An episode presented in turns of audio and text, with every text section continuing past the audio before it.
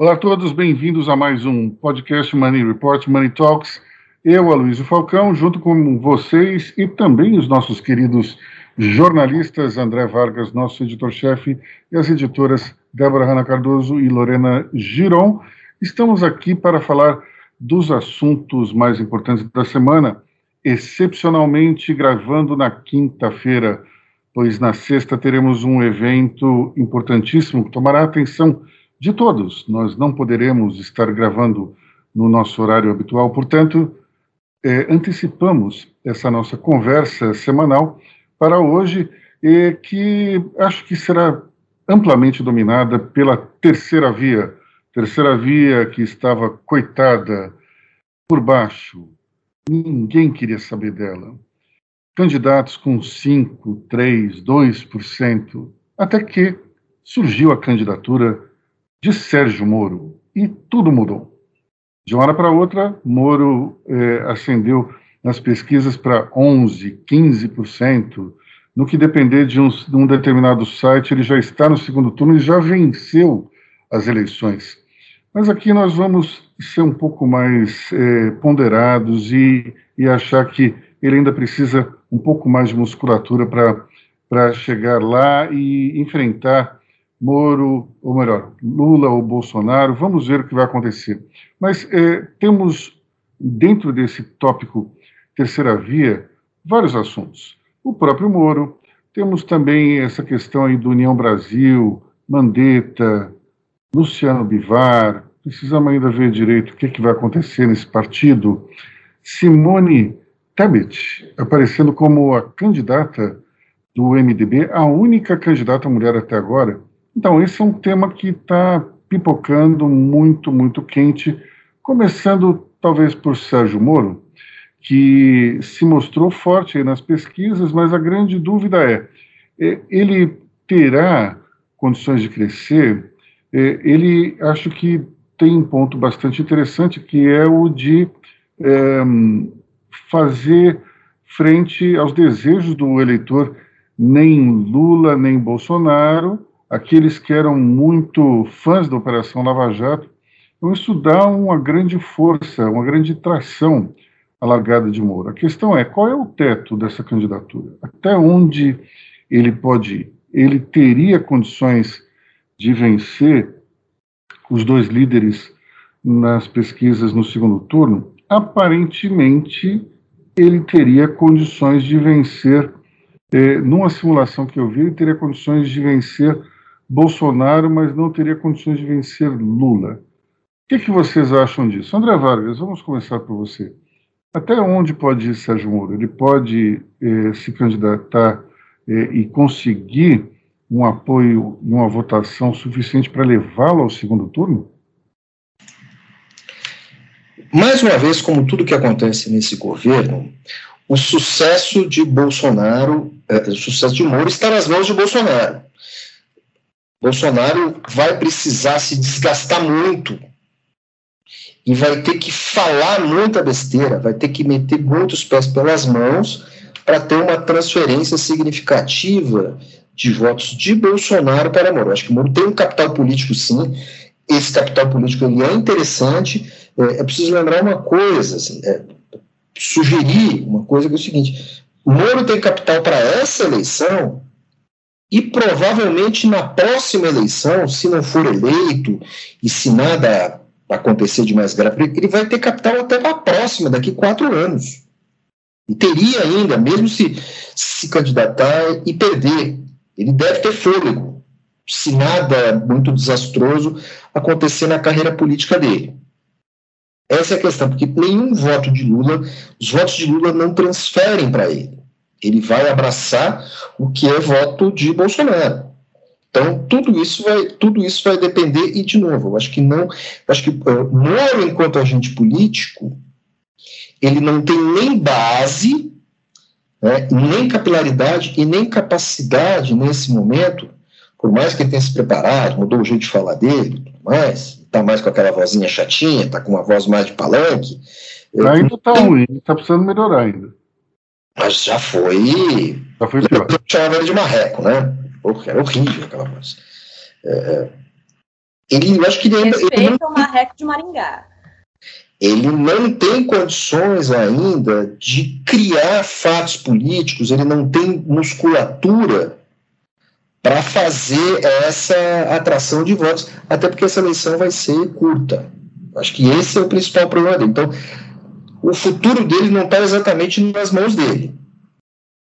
Agora, vamos, vamos tentar entender um detalhe dessa pesquisa que eu vi.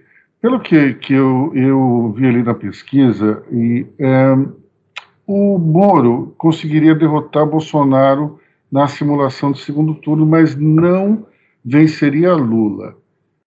Curiosamente, isso quer dizer que Moro conseguiu é, amealhar nessa hipótese votos dos eleitores de Lula, mas ele não conseguiria fazer o mesmo com os eleitores de Bolsonaro contra Lula.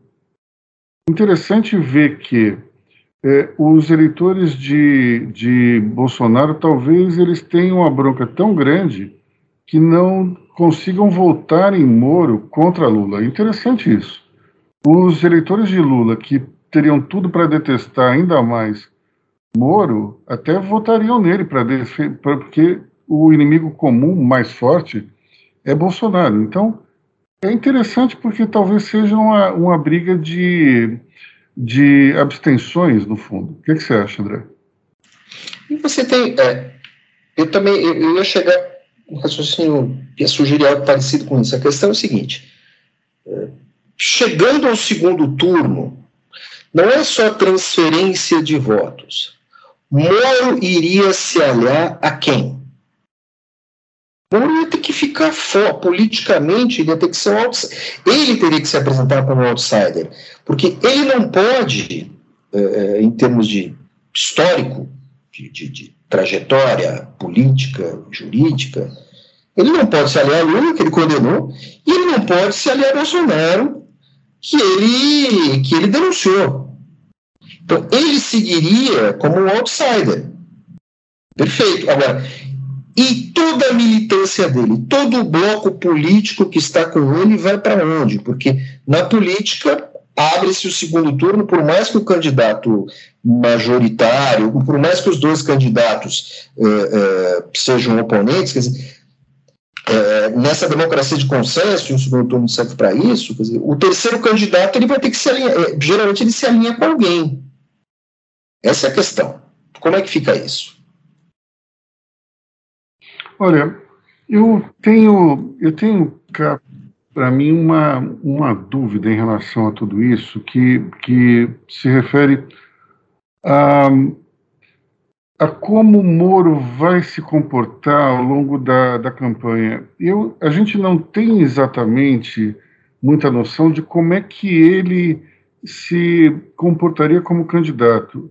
A gente sabe que, como juiz, ele foi absolutamente inflexível, foi parcial também, é, e até foi reconhecido popularmente por conta dessa parcialidade. Acho, acho muito interessante é, as pessoas, muitos críticos de Moro, é, se mostraram um tanto quanto surpresos com a Vaza Jato, mas estava mais que na cara que ele estava trabalhando em, em, conjunto com, com a acusação. É, me parece até que ele foi reconhecido e, e foi elogiado pela população porque houve essa percepção. Então, como juiz, a gente sabe como é que ele é. Como ministro, nós vimos que ele era uma derivada desse comportamento. Ele, ele tem uma linha muito clara do que ele acha que deve ser, ele é um adepto da Carta Branca, ele pediu uma série de coisas para o Bolsonaro, recebeu. Quando ele foi, é, de alguma maneira, sendo contestado ou então sofrendo interferências, ele, ele surtou e foi embora do governo. Né? Então, eu tenho a impressão que a gente sabe como é a, a personalidade do Moro quanto juiz e, e como ministro. Ele, te, ele repetirá o mesmo comportamento como candidato, porque esse tipo de atitude como candidato me parece um tanto desastroso. Você é candidato à presidência do Brasil, você tem que fazer algum tipo de concessão. Você tem que fazer é, aproximações, você tem que ser uma pessoa com um jogo de cintura. Até agora, eu não sei se ele é capaz de fazer isso. Também não acho que ele tenha feito um grande trabalho de, de fonoaudiologia, não. Embora esteja muito melhor do que já foi, eu continuo achando uma verdadeira tragédia. Eu escutava aquele, a entrevista que ele deu para o William Vac, gente, eu quase dormi no meio da entrevista. É muito ruim. A gente tem que imaginar o seguinte: um candidato é, ele tem que empolgar as pessoas. O discurso do Moro é sonolento, a voz dele é chata. Isso é um problema sério para quem quer crescer nas pesquisas. Porque as pessoas admiram o Moro, mas ninguém ficava assim hipnotizado pelo que ele falava. Ele conquistou as pessoas pela, pelo trabalho dele, pela imagem que ele criou, curiosamente, sem falar muito. As fotos que saíam na imprensa, ele é, à frente da Operação é, Lava Jato no noticiário, as matérias de jornal, ninguém ficava ouvindo Moro. Esse é o momento que as pessoas vão ter que ouvir mais, vão ter que escutar suas propostas. Então, eu tenho uma certa dúvida: como é que ele vai se comportar daqui para frente? Será que isso não vai atrapalhar a performance dele? Porque ele precisa é, decolar. Se ele está com 11, 15 pontos, muito bom, está muito à frente de Ciro, de Dória, mas ele tem que crescer. Para ele se, se é, para ele ter é, pelo menos a chance de passar para o segundo turno, ele vai ter que virar o mês de fevereiro ou março acima de 20 pontos. Ele vai conseguir isso? Essa é a minha dúvida. Débora. Vou concordar com a Luísa em relação ao discurso e tudo mais. E acho assim, eu lembro muito daquele filme Discurso do Rei, que é você praticar ali, né, o discurso e praticar todas as técnicas para você conseguir alçar as, as, multidões. No caso, ele não é gago, mas ele tem uma, uma voz complicada. Mas não é sobre isso que eu quero falar. Mas, na verdade, assim, o Moro, ele nunca foi ele é um personagem da história política, mas ele nunca foi político. E essa é uma coisa importante que a gente tem que observar. Porque político é outra coisa. Querer alçar um cargo tão alto quanto o presidente no primeiro voo é uma coisa muito interessante de observar, porque mostra que o Moro ele tem ali uma coisa de autoconfiança muito grande. Eu costumo brincar que o, o cara que quer ser presidente, ele, ele tem um ego muito. qualquer um deles, qualquer um, todas as vias possíveis. Ele, ele tem um ego muito grande, porque eu não consigo resolver meus próprios problemas quase. Agora imagina resolver os problemas de 213 milhões de brasileiros e os meus. Meu Deus do céu, você tem que ser assim, você tem que ter um ego inacreditável. Então, o Moro, que nunca foi uma pessoa pública, ou seja, ele era juiz, tudo bem, mas ele não é uma pessoa pública, ele nunca foi vereador, ele nunca foi deputado e tudo mais. Ah, mas o Bolsonaro já foi, ele não. Aí o pessoa que é contra o Bolsonaro fala assim: Bolsonaro já foi e não foi bom presidente. Tá, mas eu conheço o currículo do Bolsonaro. Eu sei se ele foi um bom deputado ou não, aí eu escolho votar nele. Agora, o Moro eu não sei, eu sei como ele foi como ministro, eu sei como ele foi como juiz, mas eu não sei como ele é como parlamentar. E o parlamento, e eu falo isso de maneira assim, que eu tenho uma, observo o parlamento com muita, com muita atenção, o parlamento, e desde o reduto pequeno ali no vereador ao cara que está lá no Congresso Nacional, é um exercício de dessa coisa do jogo de cintura. Porque quando você tem que, você pega ali o Congresso Nacional, vamos supor, você é deputado. Você tem que negociar e conversar com muita gente que tem o mesmo cargo que o seu. Então, essa coisa de você ser uno, ela dissolve em todo mundo que é igual a você. Então, você tem esse, você tem que, ao mesmo tempo, ceder e conceder ceder e, e tudo mais. Você pode conseguir coisas, você pode ceder coisas. E esse é um exercício interessante que o legislativo te, te propõe. E eu, eu acho que talvez para o Sérgio Moro, caso ele, agora que a gente está vendo que ele vai sair presidente, legal, vamos organizar como vai ser essa campanha. Mas vamos supor que ele desista e saia ao parlamento, pode ser para ele até um exercício interessante, porque ele poderia aprender o que é ser o Sérgio Moro político de fato, que é uma coisa que, por exemplo, o padrinho dele, o Álvaro Dias, sabe como é. O Álvaro Dias sabe melhor que ninguém o que é negociar, o que é conversar, o que é jogo de cintura, o que é ter que abrir mão de uma coisa para conseguir outra. E, e, esse é um exercício que um presidente que vai ter que conversar com todas essas pessoas que estão abaixo, ali na, na Câmara Alta, Câmara Baixa, ele vai ter que conversar. Agora, você mesmo falou, Aloysio, quando ele estava, acho que foi o Luiz ou foi o André, quando ele estava no Ministério é, da, da, Justiça, quando ele começou a receber nãos, ele saiu do Ministério. Ah, eu não quero mais ficar aqui, porque não querem mais fazer o que eu quero. Só que um presidente, ele não consegue fazer tudo o que ele quer.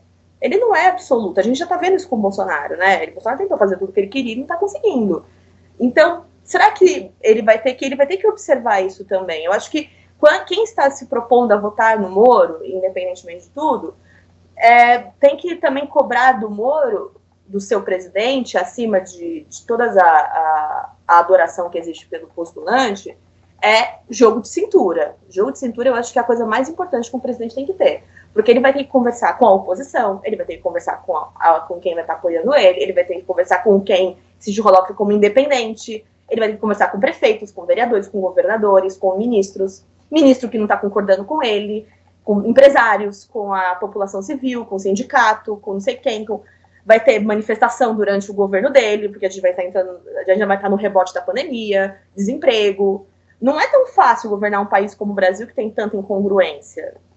Então você imagina que esse o, o Moro ele vai estar entrando num, num, se ele ganhar, ele vai estar entrando num governo em que o governo ele já começa complicado desde já. Não, ele não é o bastião da justiça que vai entrar para combater a corrupção. Ele vai ter que entrar para ser um administrador público para resolver um monte de problema de um monte de gente. São 203 milhões de pessoas. É mais ou menos por aí que eu acho que todo mundo tem que olhar os chefes do executivo como alguém que administra um monte de coisa para vir para você, para todo mundo. E isso é independente de polarização. Lorena. Para mim, esses uhum. números, é, o Moro está agora liderando a terceira via, é interessante porque me parece que é essa imagem do Moro de ter sido líder da Lava Jato, de ter sido o Sérgio Moro que prendeu o Lula, essa imagem grandiosa dele de ser, de ser um, um, um novo nome, que está pondo ele agora no terceiro lugar. Mas quando ele começar a falar agora que ele está começando a falar, agora que vai começar os discursos, que vai começar os debates, eu sinto que vai começar a baixar isso, sabe? Porque é o que você falou, Luiz, ele não tem porte político, ele não tem mínimo carisma. E ele está usando aquilo que a gente já falou, que é um debate reciclado, né? É uma coisa meio. É, um bolsonarismo sem Bolsonaro, combate à corrupção, e disseram que ele está treinando, que ele está com a fono, que ele está se esforçando muito para ser aquele político incrível, mas não adianta você forçar isso, né? Então eu, eu acredito que, que o, o, Moro pode tentar bastante, mas não adianta você querer esse carisma. Que... Exato, eu vou concordar com você, que eu acho que falta pequeno reduto para Moro, falta um, um eleitorado pequeno para ele praticar em pequenas cidades. É, eu acho, eu acho que ele vai, que com o seguir do jogo vai ser pior para ele, sabe, quanto mais ele abrir a boca, talvez os números baixem. Olha, é, você tem razão num ponto que é o seguinte: ele ainda não levou nem 1% das porradas que ele vai levar. Isso vai ser, isso é, isso é clássico. Mas a candidatura dele incomodou. Nessa semana já foi chamado de comunista e agente dos Estados Unidos no mesmo dia. É, o Ricardo Salles, ex-ministro do governo Bolsonaro, é, comentou na, na TV Jovem Pan que ele era um comunista e a Gleisi Hoffmann, presidente do PT, disse que ele era um agente dos Estados Unidos. Então, ou ele é uma coisa ou a outra, é impossível você ser um agente duplo nesse estágio, né? Eu, defensor do comunismo e também da maior nação capitalista do mundo. Mas o, o ponto é, como ele vai reagir a essas porradas? E existem é, vários telhados de vidro espalhados por aí. Primeiro ponto interessante para mim é, é, o seguinte: é, a Vaza Jato mostra uma série de desrespeitos ao Estado de Direito. Então, isso é um problema. Porque se, é, mesmo entre aqueles que são admiradores, se é, ele foi exposto é, seguidamente a, a uma situação na qual se mostra que ele, é um, ele desrespeitou a lei para chegar a, a, um culpado ou prender alguém, isso é um problema muito sério. Ao mesmo tempo, é, a gente não sabe exatamente o que aconteceu dentro do governo Bolsonaro. Então, os, os opositores dele dentro do governo podem levantar alguma coisa para criar situações vejatórias. E, por fim, é, nós temos aí um, uma, uma, um montante enorme de gente da esquerda que ainda não engoliu a prisão de Lula. Isso pode ser um problema também. Portanto, acho que Moro ainda não passou pelo, pelo, pela prova de fogo, que é justamente é, ver como é que ele se comporta sob ataque. E vai ser atacado. Acredito que ele não será atacado nesse primeiro instante por aqueles partidos que hoje são, são adversários, mas podem eventualmente se aliar num segundo turno, como por exemplo STB, a própria União, é, MDB, acho que vai haver um certo respeito. Mas por parte dos dois principais candidatos, um dos quais pode perder o seu lugar para o Moro, vai haver um fogo cerrado. Portanto, a gente não sabe ainda como é que pode ser isso. E eu, sinceramente, não vejo no Moro alguém com sangue frio suficiente para resistir a um ataque muito cerrado. Especialmente se esse ataque começar a descambar para o lado pessoal. E a gente sabe que, é, parafraseando Oscar Wilde, numa frase que muitos acham que é de Caetano Veloso, de perto ninguém é normal. Então, se qualquer um for vasculhar a minha vida de ponta cabeça, vai encontrar alguma coisa errada, porque vamos lá, pessoal, todo mundo aqui é humano. Ninguém é santo, ninguém é um anjinho de candura. Então, se você chegar muito perto e começar a fazer uma investigação muito grande, alguma coisa vai acontecer de errado. Sei lá, o cara sonegou, sonegou um recibo do imposto de renda, fez algum, não pagou uma multa, sei lá o que aconteceu. Alguma coisa de errado esse cara fez em algum momento da vida, como todo mundo já fez. Não é que isso é uma coisa horrorosa, porque afinal de contas todo mundo já cometeu algum erro. No que, no que isso começar, é, ou então se levantar alguma coisa da família dele, da mulher, da, da mulher dele, da família da mulher, alguma coisa vai acontecer. E daí a gente não sabe ao certo qual é o controle emocional desse candidato. Precisamos ver ainda como é que a coisa rola. Agora, em função de Moro, nós tivemos uma aparente desistência dentro do, do União Brasil. É, o presidente do partido, é, Luciano Bivar, apareceu dizendo que o Luiz Henrique Mandetta havia desistido de ser candidato a presidente, é, justamente por conta do aparecimento da candidatura Moro. Alguns minutos depois, Mandetta disse que Bivar tinha sido precipitado e que ele não iria ser candidato, e todo mundo sabe que Mandetta não é candidato de verdade, né, pessoal?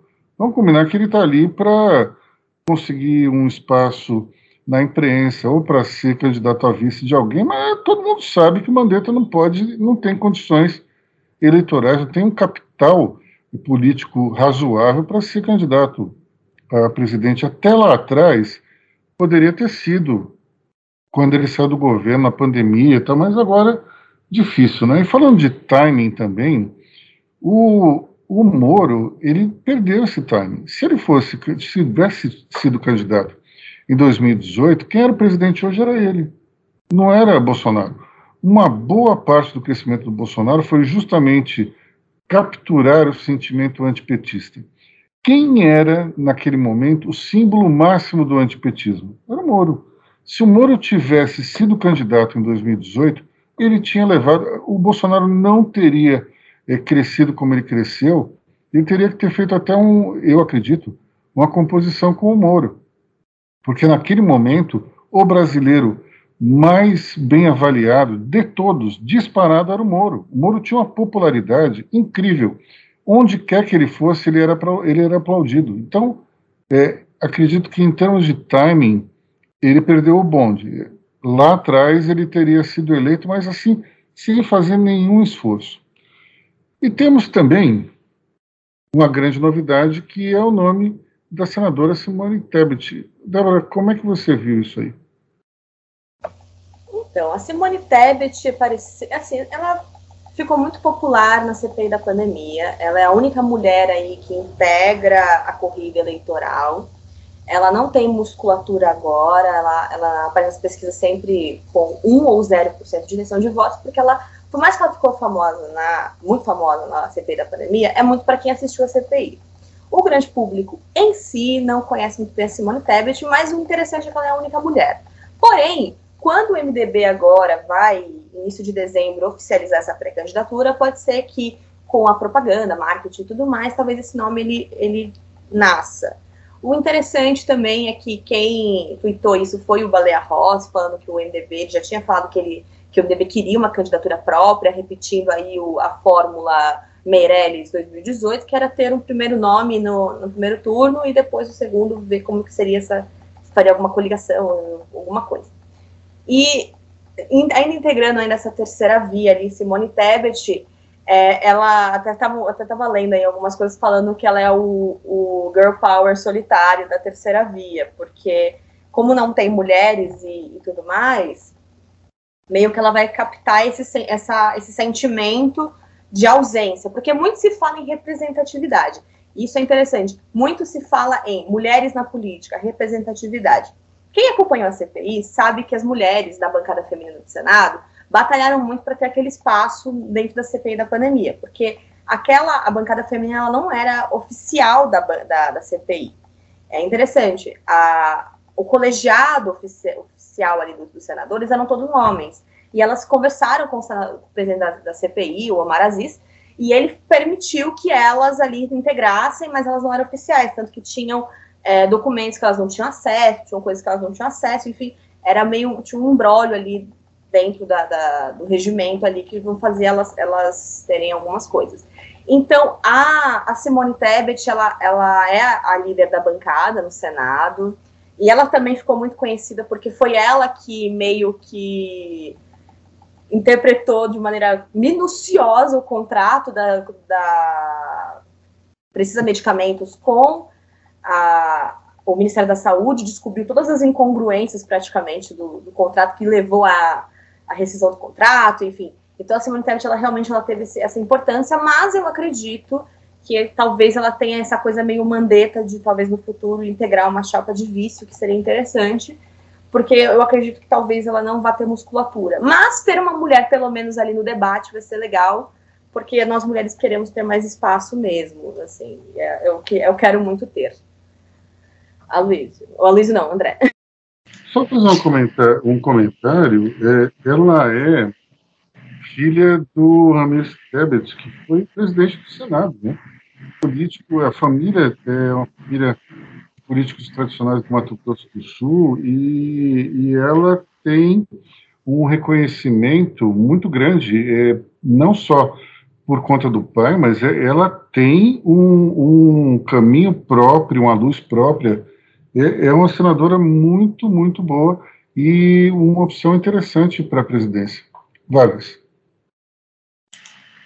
Acho que, como vocês falaram, Tebet é um nome importante e um nome necessário, acima de tudo, para o PMDB. O PMDB é um partido que sempre se faz presente nas eleições, ele é importante uh, na composição dos governos, todos os governos, desde a democratização, é, e ela, assim, o MDB, o MDB, o PMDB e o MDB de novo, é, é, é um partido que sabe se apresentar. A Simone Tebet está, vai, é, vai estar terminando seu mandato como senadora em 2022. Ela sai, sai em fevereiro de 2023.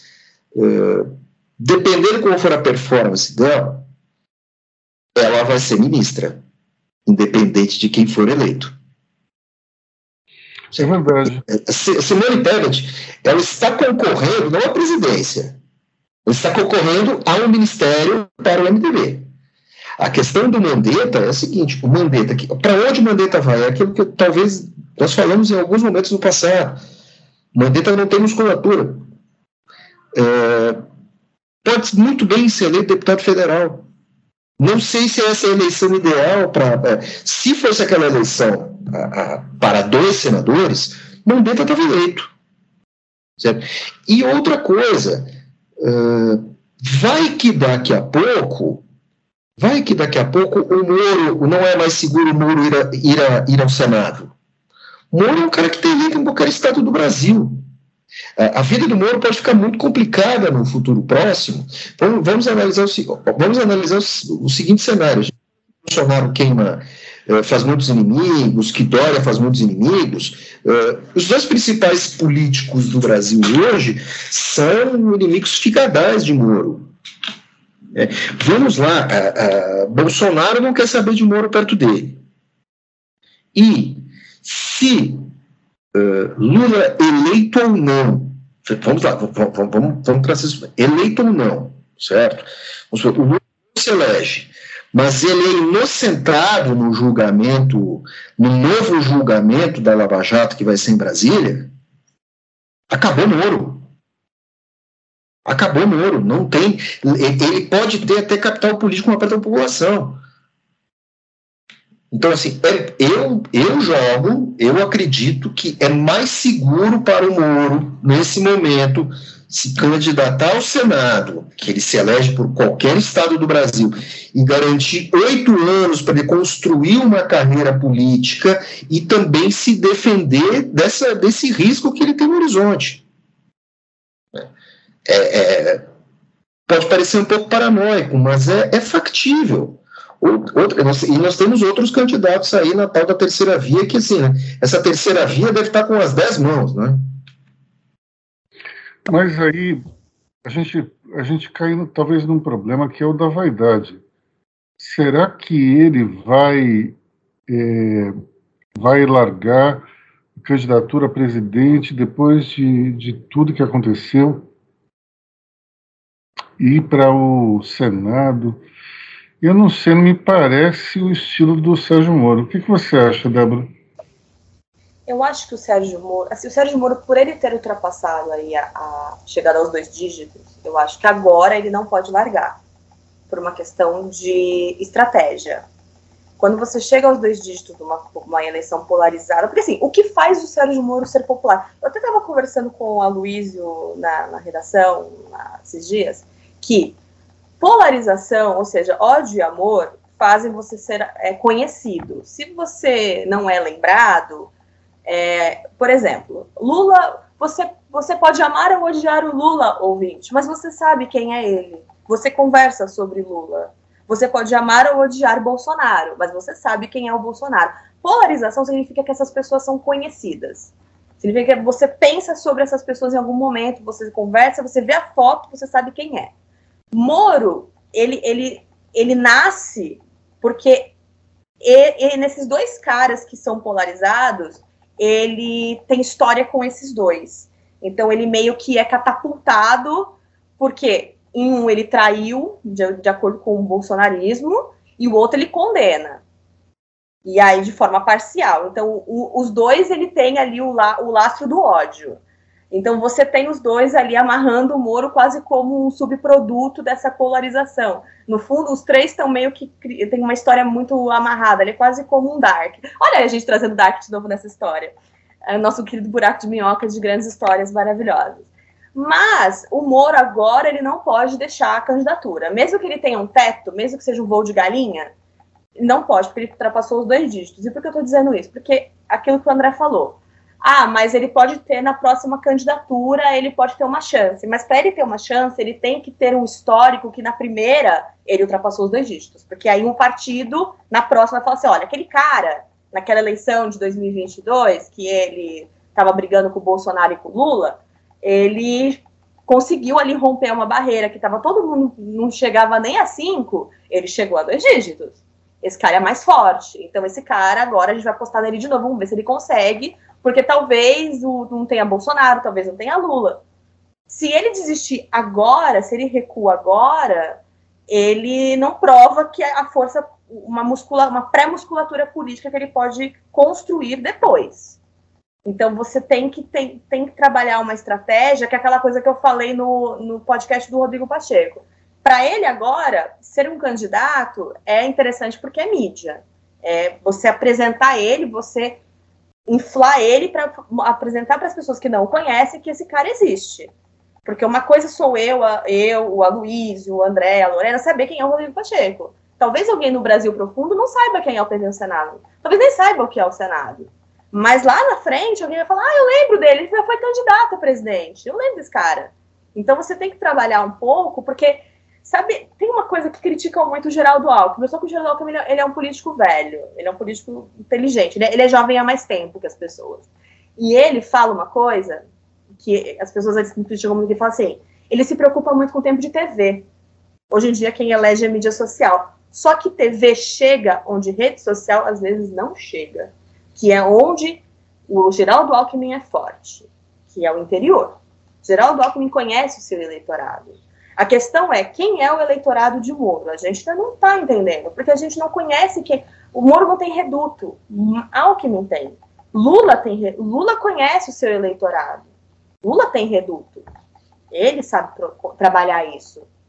O, o Bolsonaro tem reduto. Então, agora o Moro vai ter que descobrir quem é o seu eleitor. Esse é um trabalho de formiga do Podemos até o próximo, até a eleição. André. Eu vou passar para o André, mas eu vou fazer um comentário. O Moro tem um reduto, sim. O Paraná é o estado que vai votar em peso. Justo, justo. No caso, no caso do Pacheco é muito fácil. Ele tem mandato de senador até fevereiro de 2027. Ele pode se candidatar agora, ele pode apanhar quanto for. O futuro político dele está garantido. Para o Pacheco não há nenhum problema. Entendeu? O ideal para Simone Tebet é que ela estivesse na mesma condição que o Pacheco. Certo? Mas tudo bem, como o Luiz falou, ela tem um passado político forte, uma representação está num partido muito bem estruturado, tal, tudo bem. Agora nós temos os outros proponentes ali também. Agora tem uma história aí que o, o Santos Cruz quer ser candidato, que o, o Mourão vai ser candidato ao Senado pelo Rio, e você tem também, né, que, que cria que vai, que bicho que vai sair da prévia do PSDB, se é que a prévia do PSDB consegue acabar antes das próximas eleições presidenciais. É, vai, vai chegar o primeiro turno e não vai chegar o resultado da, da, do aplicativo do PSDB. Isso, rapaz, isso é inacreditável. Bolsonaro estava certo, o voto eletrônico não funciona. Não Ninguém é, aguenta mais. Mas não é o fosse no papel, né? não tinha hacker, hein? Mas na, a urna eletrônica que eles utilizaram no, no ali no Tribunal Superior Eleitoral funcionou. O que não funcionou foi o aplicativo. Esse é o grande problema, né? Mas é, o que eu acho interessante nessa briga toda é que, mais uma vez, o PSTB vai dividido para uma eleição, e dessa vez me parece que. Eu até vou dar um spoiler do que eu estou pensando em escrever amanhã, mas é, me parece que Eduardo Leite nesse caso, mostrou que ele é muito menos um, um jogador de equipe para ser um, um, jogador mais individualista. Todas essas acusações é, que pesam sobre, sobre João Dória são muito pesadas. É, e acho que uma ponte foi dinamitada e não tem como voltar. A minha tese, no fundo, é o seguinte: você tem um inimigo é, que parece que é visível, que é Eduardo Leite, que para mim eu não sei se ele continua no PSDB depois da prévia se o João Dória vencer. Mas o verdadeiro inimigo de João Dória não é o Eduardo Leite, é o Aécio Neves. É, dentro do partido, que mais uma vez você tem uma disputa por poder, até então, se a gente pensar, se for atrás, vamos até 2002, ano de eleição é, que foi perdida pelo PSDB. O PSDB tinha 70 deputados federais. Hoje ele tem 33. Quando você tem um poder dividido entre Fernando Henrique, José Serra, Mário Covas, Franco Montoro, 75 deputados, entre os quais Geraldo Alckmin era um deles, isso é uma coisa um partido grande. Mas quando você tem um partido de 33, não é um partido pequeno, mas também não é um partido grande. É um partido médio, é um partido que só dá para ter um cacique. Não dá para ter João Dória, Écio Neves dividindo ali o poder. Você vai ter um cacique só. Então, o PSDB ele sai dessa prévia dividido, mas de um jeito que um dos dois vai ter que sair. Débora. O PSDB está saindo dessas prévias pequenas, menor do que ele entrou. Eu acho que, para quem é. O PSDB é um partido muito. Aqui, assim, para você que não é de São Paulo, o PSDB em São Paulo é um partido muito grande em São Paulo. Ele é um partido que manda no Estado há muito tempo, né? Para você que está de fora e está pensando assim, ai gente, prévio do PSDB, pelo amor de Deus, né? Ninguém está ligando, porque eles estão brigando para perder a eleição de 22, né? Essa é a grande treta. Eles estão decidindo quem vai perder em 22. Mas, em São Paulo, é, a, parece que existe uma preocupação mais generalizada entre os paulistas para saber quem vai concorrer à prévia, porque é o, é o grande colégio eleitoral. Mas o PSDB, o PSDB ele parece que está saindo menor desse, dessa eleição. Ele muito pequeno, pela sua história, eu percebi um partido que tem história, diferentemente de muitos partidos que aparecem do nada e morrem do nada, ou, ou enfim, é, ele faz parte do rol dos grandes partidos, e ele é um partido que está saindo de uma maneira que eu nunca pensei que eu fosse ver o PSDB. Eu não sei se é porque eu sou muito jovem, e eu não sei, não sei se isso é muito comum no PSDB, e a gente sabe que o PSDB é uma grande fogueira das vaidades, mas eu nunca pensei que o PSDB fosse arder de tanta vaidade, mas arder de um jeito que chega a dar vergonha alheia, assim. De você olhar e falar, ai, gente, para. Porque nessa corrida eleitoral em que existe um inimigo, um não, no caso do PSDB eles focam contra dois, eu acho que deveria haver ali uma coalizão de todo mundo se olhar e falar, tá bom, gente, as prévias deram errado. Quem tem mais chance de nós de dar certo no pleito, então? Vamos, vamos se unir? E outra, os caciques do PSDB, que não são os três postulantes, porque o PSDB tem um conjunto de caciques que não são os três, deveriam olhar para os três e falar assim: vocês três fiquem quietos, chega de falar com a imprensa, isso está, assim, acabando com a nossa imagem, está desidratando vocês perante os outros que vocês querem derrotar. Então, por favor, fiquem quietos até a gente resolver esse problema. Se a gente não conseguir, a deliberação vai ser entre nós nós iremos decidir e é isso. Porque no fim do dia, o PSDB parece que ele se tornou um partido de um, de um assim, eu vou usar de uma maneira muito eu falando.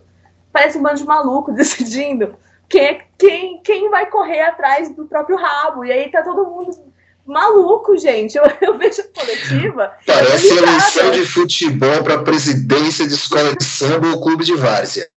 Exato, eu, eu dou risada vendo as coletivas. Eu, eu, eu nunca pensei. É, é, virou um velório das prévias.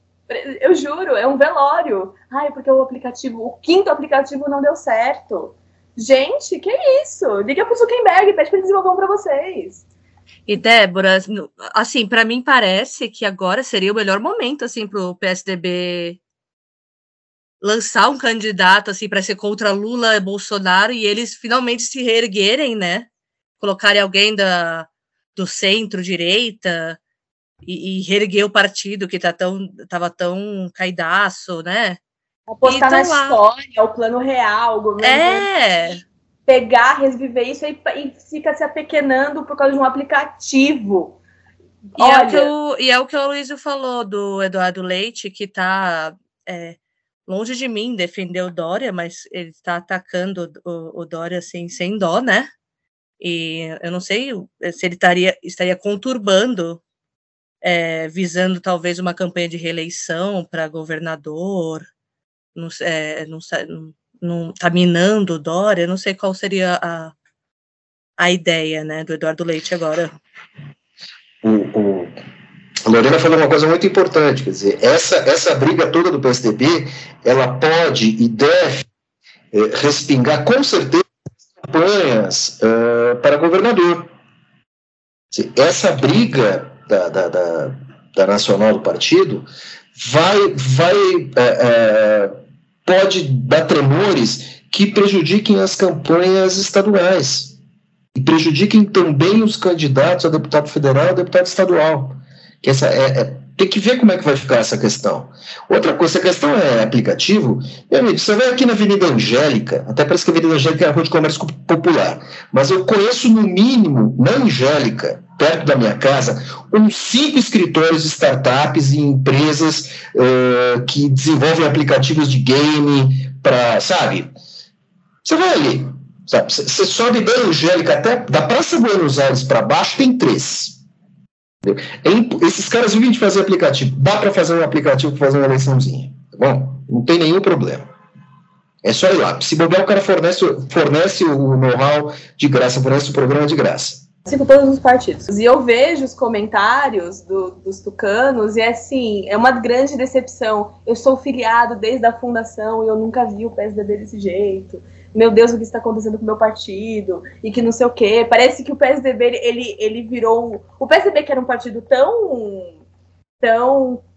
vamos colocar assim, correto. Correto não é a palavra mesmo que era um partido que tinha tudo tão organizado, parece que ele ficou meio invertebrado nessa eleição. Não sei se vocês concordam comigo. Você conta, você conta que está perdendo a parte mais legal da eleição. Quem vai ser o próximo Tiririca? Quem vai, sabe, que divertida da eleição. Quem vai ser o próximo dia? Quem vai ser o, o candidato que não sabe? É, tem toda essa, essa parte folclórica de uma eleição, certo? que logo, logo a gente vai ver o nosso queridíssimo Cabo Daciolo aparecendo por aí. Se bem que o Cabo Daciolo deve, deve se candidatar para o legislativo. Cabo Daciolo vai sair a presidente, ele já está filiado ao antigo Partido da Mulher Brasileira. Mane já noticiou isso, André Vargas, quando você estava de férias. E ele. É, Vargas. Quando você estava no Belize, nós estávamos trabalhando, eu e Lorena, e Cabo da Ciolo já está aí filiado, ele já apareceu, e eu e a Lorena estávamos comemorando. Estamos super felizes. Nossa, gente. As duas já falaram, glória a Deus. Glória a Deus. Glória a Deus. Nossa, Ursal. Vamos falar mais sobre Ursal. Ursal. Ursal. Tem um detalhe interessante aí do João Dória também que a gente não comentou, que é o seguinte: a executiva não queria que ele ganhasse desde o início, né? E pela, pelas regras normais, as prévias seriam, é, seriam decididas pelo voto popular, pelo voto dos filiados. E como a gente sabe, tem muito mais filiado em São Paulo do que no resto do país, João Dória ganharia de lavada. Então, a executiva criou uma nova regra, segundo a qual os filiados têm apenas 25% do peso do, da decisão. Os, é, os dirigentes partidários e aqueles políticos do PSDB com mandato, é, por sua vez, teriam 75% de peso em seus votos. Portanto, era uma maneira de se tentar alijar João Dória da, da eleição interna, uma vez que se acredita que dentro desse, dessa cúpula Tucana, ele teria menos votos. Só que João Dória foi mais esperto que eles e começou a filiar prefeitos e vice-prefeitos à sigla e hoje se espera que ele tenha a maioria desse colégio eleitoral. É, o governador do Rio Grande do Sul, ele começou a fazer uma série de denúncias de que haveria fraude na data dos, das filiações mas não me parece que João Dória seja amador o suficiente para cometer um erro tão bobo, sendo que ele teve tanto tempo para fazer isso. Quando se definiu essa regra, foi no início do ano. Ele teria até agosto para botar esse povo para dentro e ele botou. Então, isso meio um discurso de perdedor, sabe? Ficar discutindo uma picuinha. O cara perdeu, perdeu, perdeu, pessoal. Vai para outra, vira a página me parece uma coisa meio chata ficar ali, é, é, não aceitar a derrota. Parece o Aécio na eleição da Dilma. Tá louco. Já Falando em Aécio, Aloysio, se o, o, João Dória, se não nada der certo nessas prévias, o candidato é o Aécio? candidato natural, né? Outra coisa, né? Eu acho que seria fundamental. É, eu não consigo, eu não consigo ver o Dória dissociado de outro partido além do PSDB. Como eu também não consigo ver Alckmin associado do, do PSDB, mas parece que vai acontecer. Mas o Dória precisa urgente, urgentemente arranjar um partido uh, que goste dele. Acho que Cara, isso... Mas ele pode fazer um partido dele, não, não tem... Eu tenho certeza que, que o João Dória, se ele tivesse partido do zero, ele conseguiria ter construído um partido razoavelmente representativo. O problema vai ser que se ele tentar fazer isso sem um cargo majoritário. Ele já disse que não é candidato à reeleição ele, se ele quer se candidatar à presidência, tem chances muito pequenas, mas vamos lá, se ele quiser ser do PSTB e montar um partido maior que o PRTB, será, isso a gente tem certeza, né? Agora, como é que como é que ele vai fazer isso? O fato é que se ele for, digamos, derrotado dentro da dentro dessa briga com o Aécio Neves, não dá para ficar no PSDB, ele tem que procurar outra sigla. E não é tão difícil assim. Tem pessoas que aceitariam o governador de braços abertos. Bom, vamos falar da entrevista do ex-presidente Lula ao El País. Gerou uma série de controvérsias, porque lá pelas tantas a, a jornalista pergunta é, que ele achava não é bem isso, mas é uma coisa do gênero que ele achava do, da ditadura na Nicarágua, daí ele, retrucou dizendo que, que um, porque o Daniel Ortega não pode ficar 16 anos se Angela Merkel ficou 16 anos também. Usou, acho que outro exemplo que foi. Ah, não lembro agora, mas enfim. A jornalista do El País ponderou que Angela Merkel não havia prendido os oposicionistas como fez Daniel Ortega. O Lula até concordou com ela. Quando você lê toda a entrevista, você vê que, que ele diz que se o Ortega fez isso, está errado. Mas se perdeu ali dentro, do, dentro da, da resposta como um todo. O fato é que a gente tem essa tendência do PT a relativizar os problemas advindos dessas, desses governos de esquerda na região da América Central. Própria, próprio Cuba também foi mencionada pela jornalista. E Lula deu uma resposta que ele disse que, que mais importante do que eventualmente a falta de liberdade em Cuba era o bloqueio dos Estados Unidos não dá realmente para entender o que, que tem uma coisa a ver com a outra. E a jornalista também disse: olha, uma coisa é uma coisa, outra coisa é outra coisa. Mas me parece que o PT ele ainda tem esse vício de tentar justificar os erros dos, dos, do, da esquerda nos países em que há ditaduras. A gente tem que admitir, é uma ditadura.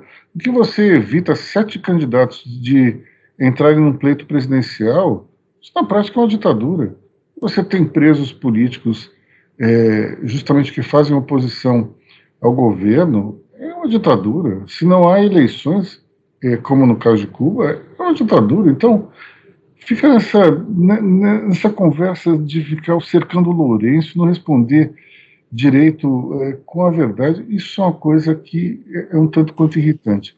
Mas é, percebe-se o seguinte: é, Lula continua quase sempre no controle de uma entrevista, ele usa o carisma dele muito bem para falar com os jornalistas, e óbvio que ele dá uma escorregada aqui e ali, mas a questão é, se o PT continuar a defender Cuba, Nicarágua, isso vai é, criar algum tipo de desconforto mais para frente, porque essa geração nova, ela não é ela não é composta de militantes que dizem amém. São pessoas que questionam. Tanto é que estão saindo do PT indo para o PSOL. É, e, e, quando você vê o discurso do PSOL, é um discurso que abraça a questão da diversidade, a questão das minorias. É muito interessante perceber que é um partido de esquerda com um discurso mais voltado para o jovem o PT ele, ele, ele apoia a diversidade e as minorias, mas ele não tem um discurso tão pesado em cima disso, como o PSOL tem. Então, eu tenho a impressão que a gente está vivendo um, uma situação na qual o PT hoje depende exclusivamente do Lula para ter uma densidade política. E o Lula já é, já é um político um tanto ultrapassado, quando a gente imagina a idade dele, mas também as ideias que ele defende. Então, ele pode ser alguém muito carismático. Lula é um político muito inteligente, apesar de não ter estudo, mas ele ele está enfrentando o passar do tempo e o PT não está se renovando. O PSOL está crescendo com base justamente nesse hiato de gerações. Débora. Sobre Lula e acho que isso que você falou sobre o PT e o Lula não se renovar, eu percebo que, o, sim, o Lula ele é muito maior que o PT. E eu acho que isso ficou visível em, em 2018, quando eu até escrevi isso em algum dos, um dos textos que eu tá que o Lula ele estava em Curitiba lá em 2018, não pôde se candidato, estava preso. E aí uma, a campanha do Haddad, a primeira parte da campanha foi Lula é Haddad, Haddad é Lula. Alguém lembra disso? Por quê? Porque o Haddad, se a gente que é de São Paulo, a gente conhece o Haddad. A gente foi prefeito e tudo mais. Mas o Brasil, o Brasil profundo, eu falo sempre Brasil profundo, aquele Brasil interior, o Brasil, o Brasil lá do fundo que a gente tem uma ideia que existe, mas a gente não frequenta. Poucos, o, o Lula tem esse acesso, o Lula veio desse Brasil profundo. É uma história que você gosta ou não do Lula, mas é a história dele. Ele veio deste Brasil.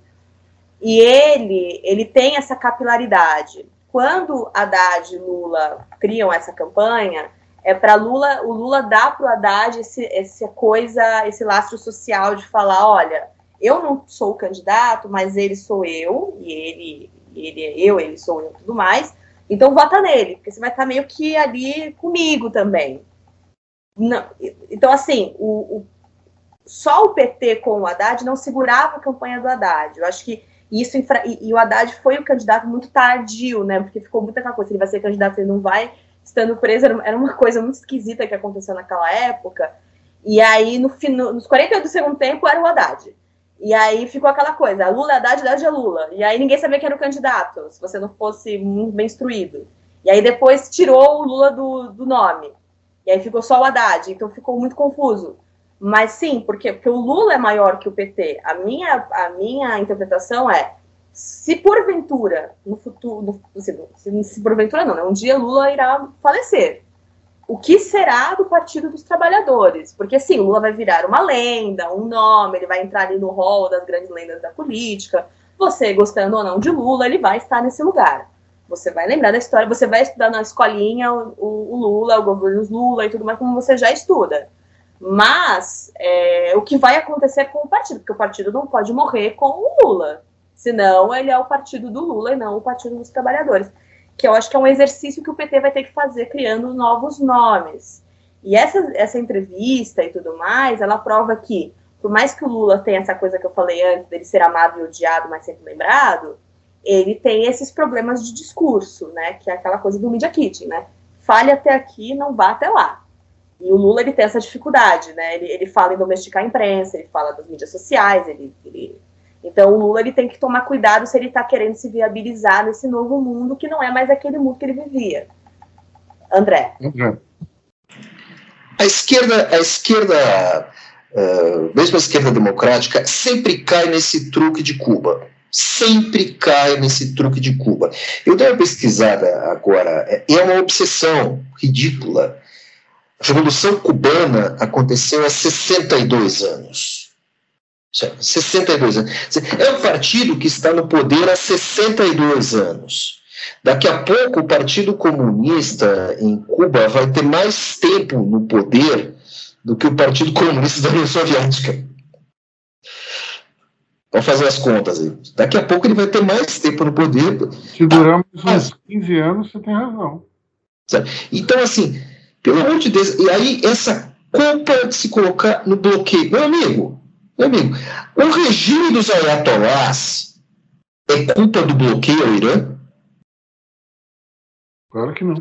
A teocracia, a teocracia árabe é, é a mesma coisa que dizer que a teocracia da Arábia Saudita, que é praticamente uma teocracia, é culpa do petróleo. Talvez seja, porque os caras lá têm muito dinheiro para se manter. Mas não, eu sempre fui contra qualquer tipo de bloqueio, porque eu acho que só quem perde com isso é o cidadão comum, o Zé Povinho.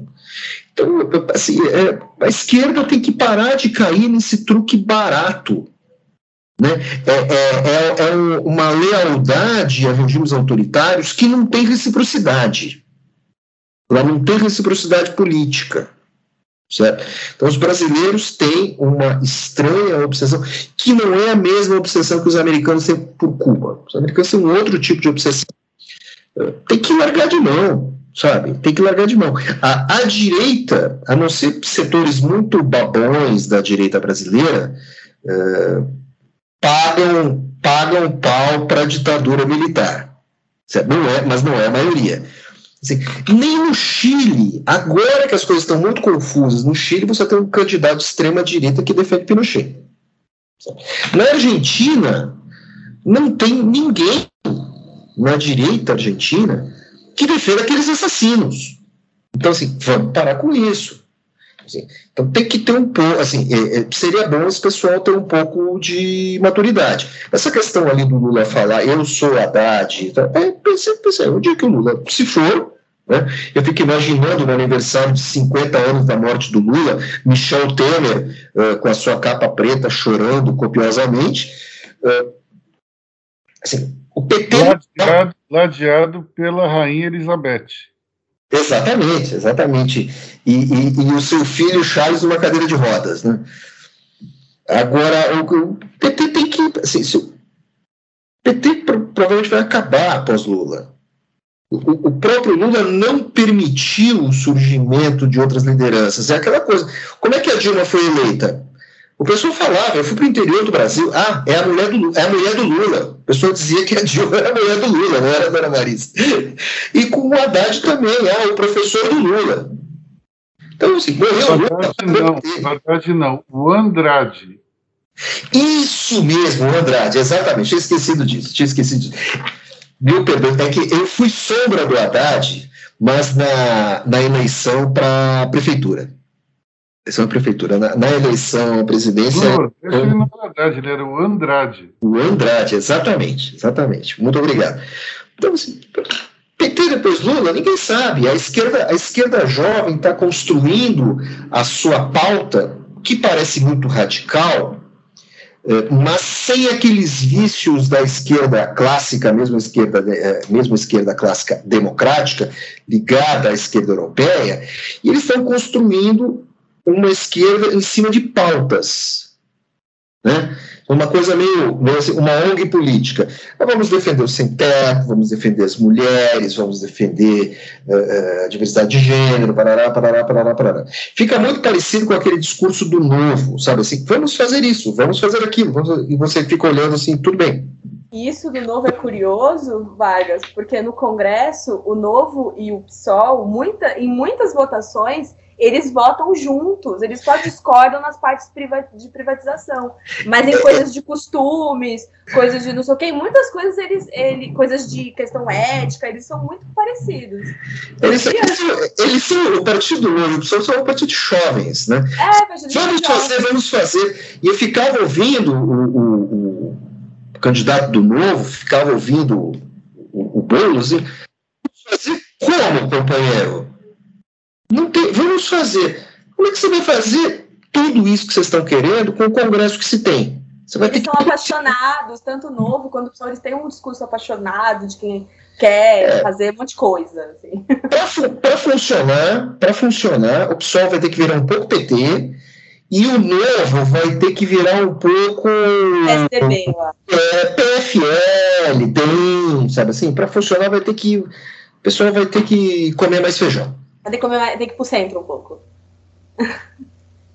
Bom, vamos falar do Paulo Guedes, depoimento à comissão parlamentar no qual ele, ele foi se explicar sobre a sua offshore, e daí disse que era uma forma de se é, pagar menos imposto. Tudo bem que é um imposto nos Estados Unidos, e ele disse que a alíquota é, de transmissão de herança seria de 46%, 47%. É, e a minha opinião sobre isso é o seguinte: o Paulo Guedes, mais uma vez, comete um sincericídio absolutamente inócuo, ineficaz, inútil, enfim. É, ele, como ministro da Economia, é o chefe do secretário de Receita Federal. E qual é o propósito do secretário da Receita Federal? É arrecadar recursos para o governo. Como é que o chefe da Receita vai dizer no Congresso que ele escolhe um jeito de investir o seu dinheiro para pagar menos imposto. Não pode, tudo bem que é verdade, não tem nada de ilegal, não tem problema, está na declaração de imposto de renda dele. Agora, ele vai dizer que ele fez isso para pagar menos imposto, pelo amor de Deus, o cara é chefe da Receita Federal, é o chefe do chefe, não pode falar isso. Assim como não pode falar que doméstica não tem que ir para Disney, filho do porteiro não pode ir para para faculdade, o cara não pode falar essas coisas. Luísio, mas não é o governo que está querendo cobrar dividendos? Exatamente. E, mas é ele que não quer pagar menos imposto? Explique é. isso para o ouvinte, Aloysio, esses paradoxos. Não, não tem explicação. É dois pesos, duas medidas. Na minha pessoa física, eu não quero pagar imposto, não. Vou, vou dolarizar meu dinheiro e não quero pagar imposto. Vou criar um mecanismo que é offshore, você deixar o dinheiro em dólar sem pagar os 46% da transmissão de, de bens, enfim. Eu tenho a impressão que, que é um problema sério, porque ele fica irritado, e daí quando fica irritado começa a falar esse tipo de coisa. Não dá, a autoridade tem que ter controle emocional. Não se pode falar isso. E depois as pessoas ficam dizendo: ah, mas ele está fazendo um bom trabalho. Tá, mas de, de relações públicas, não. É o contrário.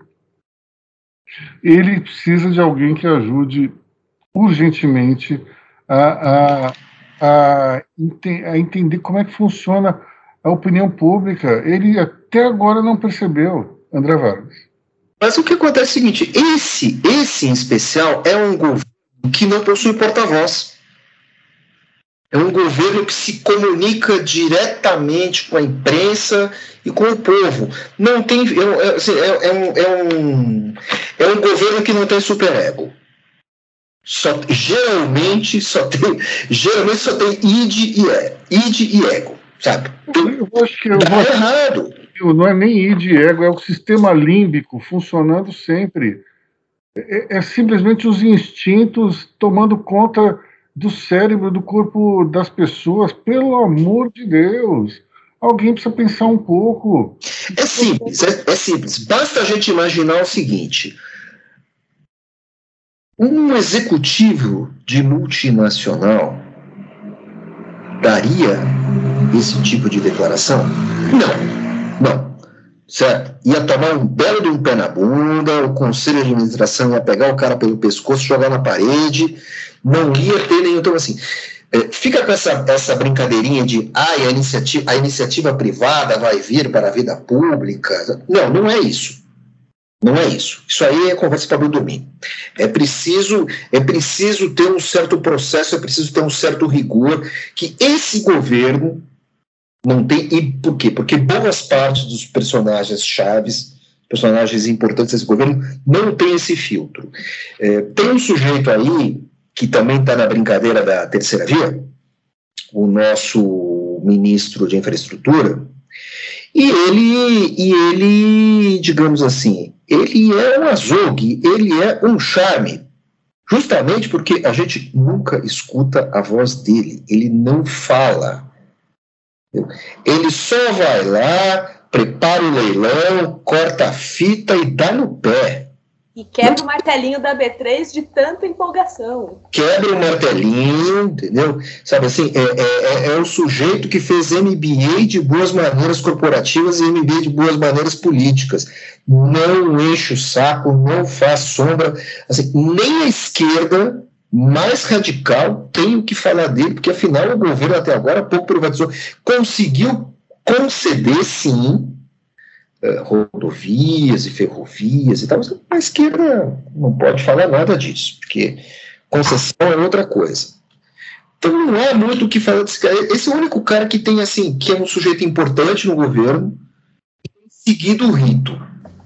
Acho que, não, acho que não vai se eleger para nada. Eu tenho uma pergunta. O, o, governo Bolsonaro sempre se colocou muito como um governo que se inspira nos Estados Unidos, né? Bate confiança com a bandeira americana e toda essa loucura que eles sempre tiveram, não é? não é verdade? Então, a família Bolsonaro. Que, é, eles. É, o, mas é o Bolsonaro, né? Porque ele é, ele é absoluto, né? Ele é, um, ele, é um, ele é um presidente absolutista, a Constituição é ele, segundo ele mesmo. E só ele concorda com isso. Mas o que aconteceu com a figura do PR, ou Relações Públicas? Porque nos Estados Unidos isso é mandatório. Será que eles não estudaram isso? Eles estudaram, Débora, só que você está esquecendo. O PR que eles chamaram foi o Steve Bannon. Eles importaram diretamente o gênio de relações públicas do Trump, que disse para o Trump no início da, da pandemia que era para ele radicalizar o discurso. E ele falou a mesma coisa para o Bolsonaro. Só que a radicalização do Trump foi exatamente a, a derrota dele, a derrocada do, do Trump começa com, com a, os problemas gerados pela pandemia, mas são maximizados pela reação do Trump por conta da, da pandemia. Então, é, ele foi direto na fonte, só que ele escolheu talvez a pessoa errada para orientá-lo. Bom, eu me apaixonei pela pessoa de, errada. De todo, de todo jeito, agora o Bena parece que vai passar por um período sabático, aí vai poder é, reavaliar mais, melhor as suas opções. Mas eu acho também que é o seguinte: essa, essa direita. Do... Em Quântico, né? Hã? Vai conversar muito com o pessoal lá em Quântico, pelo jeito, né? Orange is the new black. Não, eu acho que é Leavenworth, não sei. Ele, será que ela vai para o Kansas? Não sei, mas, mas o pessoal, do, todo mundo do FBI vem de quântico, né? É onde eles, eles são treinados, então. Né, é, mas ele, ele, a, a cadeia é no Kansas, é, bem, é tipo Brasília, assim, bem no meio dos Estados Unidos. Tem umas três prisões ali, federais, supermax. Queria ver ele sobreviver em Bangu. É, ele não precisa de um supermax também, né? Vamos, vamos combinar que ali... É, mas tem, tem umas federais bem barra pesadas ali para esse tipo de, de situação, né? Mas, assim, é, é acho que é, é, essa direita do Divanas, ela, ela, reage muito mais à personalidade do candidato, à personalidade do eleito. Acho que tem mais a ver com a personalidade do, do, do Trump e a personalidade do Bolsonaro do que exatamente ao que instila o Pierre. Acho que é, Bom, vamos falar de alguém que tentou lutar contra esse sistema e não se deu bem, que foi justamente o general Santos Cruz. Ele se filiou ao Podemos e claramente vai atrás de uma cadeira, é, imagino que na Câmara Federal, né? Vocês acham o general Santos Cruz um bom candidato? Eu acho que pode se eleger sim, né? A eleição, eleição a, a, a deputância federal, ela muitas vezes traz surpresas. Eu acho que o Santos Cruz, não sei se ele está, não sei se ele está ainda na memória do eleitorado. Mas eu gostaria de apelar para a sua memória, já que você entrevistou pessoalmente Santos Cruz. Qual é a tua impressão do general? Eu acho que o general Santos Cruz, eu entrevistei o Santos Cruz pessoalmente duas vezes e entrevistei por telefone mais duas. Tenho, tenho simpatia pela figura, né? É, é parece aquele cara meio monolítico, assim, tal, mas no bate-papo ele é uma pessoa agradável e faz questão de não se mostrar um cara muito político, até porque naquele momento ele não era, ele havia acabado o governo Bolsonaro.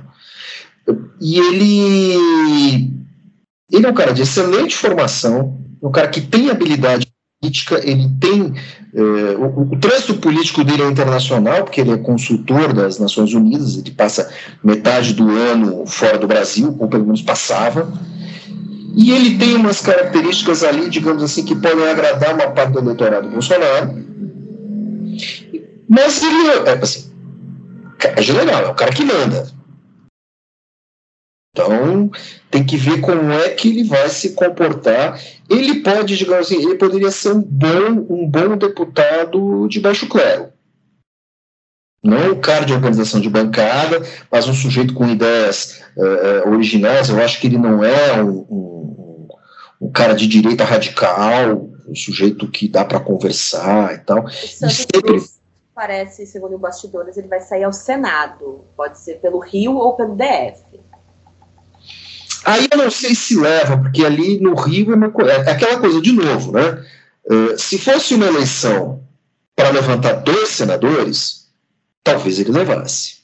No Rio, eu não sei se ele leva. Brasília, eu não conheço o cenário. É, eu acho mais seguro, assim, né, não estou dando consultoria de graça, tá, gente? É, acho mais seguro o cara tentar parlamento ali como deputado.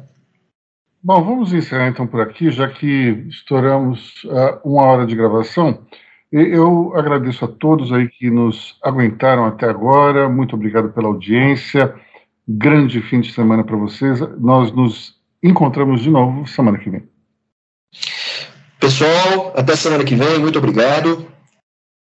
Obrigada a todos. Até semana que vem. Tchau, tchau, ouvintes. Até semana que vem.